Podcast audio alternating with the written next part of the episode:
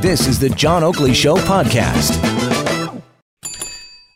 Let's get her started. Topics worthy of discussion. The panel has arrived in studio for Pizzaville. Dial pound 3636. And joining us this wonderful Wednesday afternoon, John Turley Ewart, risk management consultant specializing in capital markets with extensive experience on Bay and Wall Streets. John, a pleasure? Uh, yes, it is a pleasure to be here and to get here on time. Yeah, it is. you fought traffic the last couple of occasions and it wasn't pretty. Peter Tabuns is the NDP MPP for Toronto Danforth and their energy and climate change critic. How's Peter? I'm doing well, John. Good to see you. Likewise. And uh, David Sparrow, president of ACTRA National. That's the union representing performers across Canada. And uh, by the way, he did run in the municipal election back in 2014. Remember? A long, long, time ago. I do remember, though, John, and I'll tell you that it's such a hot day outside. But uh, with John and Peter here, things are going to heat up during this topics of worthy of discussion to the point where people will feel cool by comparison.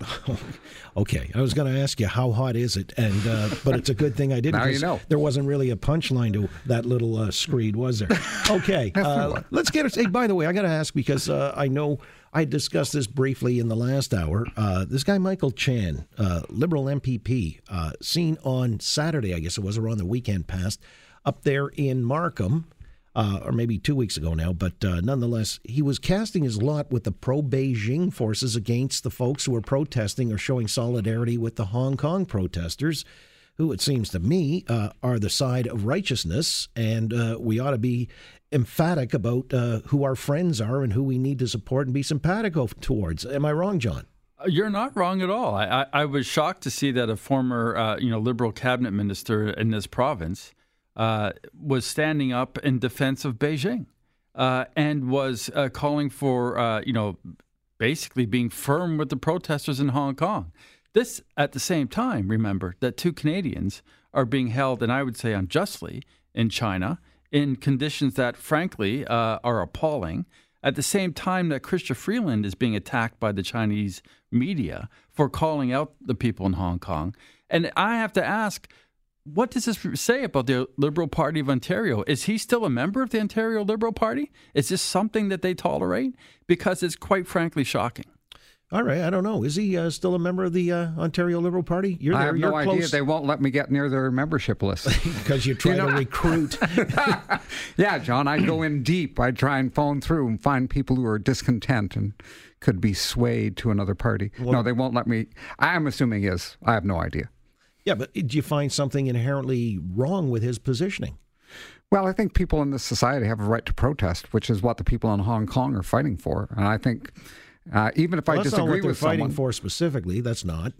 Pardon? Well, well, they're not fighting for the right to protest. They're protesting well, because they've got other issues, that, including being extradited to mainland China and having certain rights taken away. And, and, frankly, I think they have the right to protest, and that's something that's important. And I think it's important here in Ontario as well, even when I disagree with them. All right. Well, did you want to round things out here? I mean, Sparrow. Sometimes you know uh, you got to plant the flag and know which side you're on, don't you?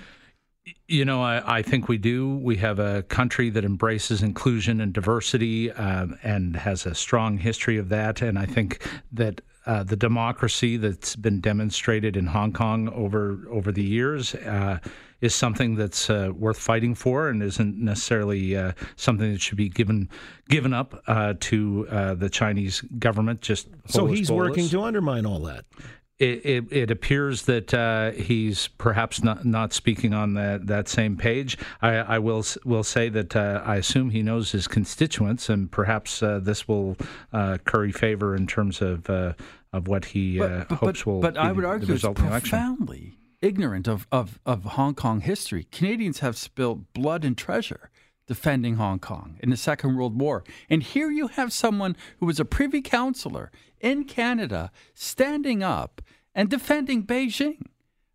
That's outrageous. I believe that. I mean, I don't equivocate on this one. I think it uh, is. I mean, so so the natural question it makes you ask is, where's Michael Chan's loyalties? Well, that's a fair question for sure. That's what I'm saying. You know, he's cast his lot with people who are inimical to our values, and you know, because by extension, you've got this democracy, I guess, uh, quasi democracy in China, there in Hong Kong, rather. Uh, yeah, I mean, we've got to know who our friends are. That's the point I was making. Know who we support. I mean, it's a matter of being a conscientious person, isn't it, Peter? Yeah, well, I, I never supported Michael Chan when he was a minister, and I don't support him now. Well, okay, but that was for different reasons, I'm sure. It was because of I'm not the, that different. in- oh, oh, okay, all right.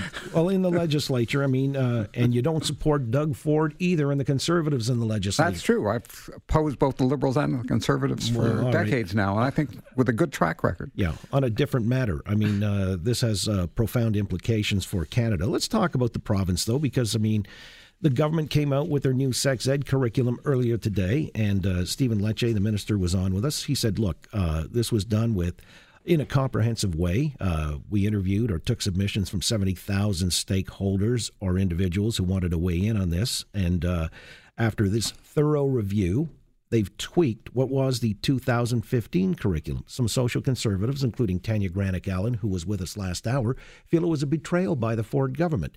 Uh, he says in total, because it involved some other elements, uh, I guess, you know, it cost about a million dollars to do. John Turley, I'll throw it around to you at first. I mean, is there anything of consequence to what they're going to roll out now? Because here, let me give you some highlights. Gender identity, uh, that is something that will be uh, mandatory in grade eight, whereas the Liberals had it mandatory in grade six. Sexual orientation will be a mandatory topic in grade five. Uh, that's earlier than the Liberals, who had it at grade six, interestingly enough. They're going to add some things like vaping, use of cannabis. Uh, you know, and he says it's basically about protecting kids. That's the whole impetus. Use of cannabis during sex, or just uh, that's something separate? No, separate just in topic? class. Only in class. if the kids bring it up, I guess the teacher's compelled to uh, go there and teach it. But uh, these are the kinds of things that they've tweaked for better, for worse, or is it anything to get fussed about? I actually think it's uh, a brilliant move on their part. What what they've essentially done is locked in the ability of, of parents who object to uh, the curriculum to withdraw their children from those classes. But they have, by and large, stuck with, if you want to, you know, the type of term Peter would use, progressive uh, curriculum. on, Your on lips really education. curl when you say that, John. Well, the I reason is- it's tough on your mouth. The reason, well, it certainly is because here we have a, a conservative government uh, talking uh, sensibly about sex education, uh, and certainly running with a program that I think the most Ontarians would support. But most importantly, giving an opportunity to those parents who feel, for whatever reason, be it religious reasons or perhaps they feel their children uh, need to be a little bit older before they get into some of the details that are discussed in this curriculum, the opportunity to pull out, and importantly uh, uh, the schools have to give a heads up, uh, you know, three weeks notice uh, before they start teaching some of this stuff. So really, what it is is more transparency and giving parents more control over what their kids learn uh, about sex education in the classroom. All right. And so what you're saying is it's an upgrade or an improvement over what the Liberals had on offer in 2015. I, I think what it does is uh, certainly give parents a better sense of control over what their kids are learning, and that I would say is an upgrade. All right. And Peter, what do you say? I, Ford played politics for a year with kids' education. Uh, a year lost when they could have been getting an education about things they needed to protect themselves. Uh, in the end, parents, educators put enough pressure on him that he realized he couldn't throw that uh, whole curriculum out. And it is pretty much what was in place before he was elected. Our researchers are still looking at it uh, at Queen's Park, but it's pretty much what was there before. And in fact, even the opt out is pretty much what was there under the Liberals. I don't think he's changed much, but he's wasted a million dollars and he's wasted a year of education for young people. And that I think is indefensible. Uh, my congratulations, though, to parents and others who stuck in there to protect that curriculum and protect their kids. Well, why don't you congratulate him at the same time for acceding to their wishes? Because he wasted a year and he wasted a million dollars. There was a consultation before that curriculum came in. It was extensive across the province. He didn't need to waste a million dollars. What happened was he spent a million bucks that he didn't need to and figured out politically, you know what? This doesn't work for me. I'm not going to give him any congratulations for stalling for a year on educating young people. Not at all. Well, didn't it need to have a rethink, a No. reboot? Uh, you're saying no. Okay. Well, no, uh, there were some things. and he things. knew that before the election. Well, I mean, uh, they were talking. Minister Lecce was anyway that uh, they've included some things in here, like cannabis is one, and vaping, and uh, you know the consent element is still in there. They just upgraded some of the things that the Wynne government had overlooked in their proposal in 2015. We're talking very minor things. All right, and so but but these are important things. Though there was a well- social discussion going on in this province about how to deal with this. Sorry, David. And there was ahead. a social discussion before the election No, as I was well. just going to say that in 2015, cannabis and vaping were only pipe dreams of what might come uh, four years later. So they weren't. Re- you picked up on that, I see. Uh, but um, uh, so I've said this before. It, it irks me that when a new government comes into power, they say all of those studies, all of those public consultations, all of that work that was done by the prior government, we're going to ignore it and we're going to do our own work. And we're going to spend more taxpayer money on, on doing more studies and more public consultations.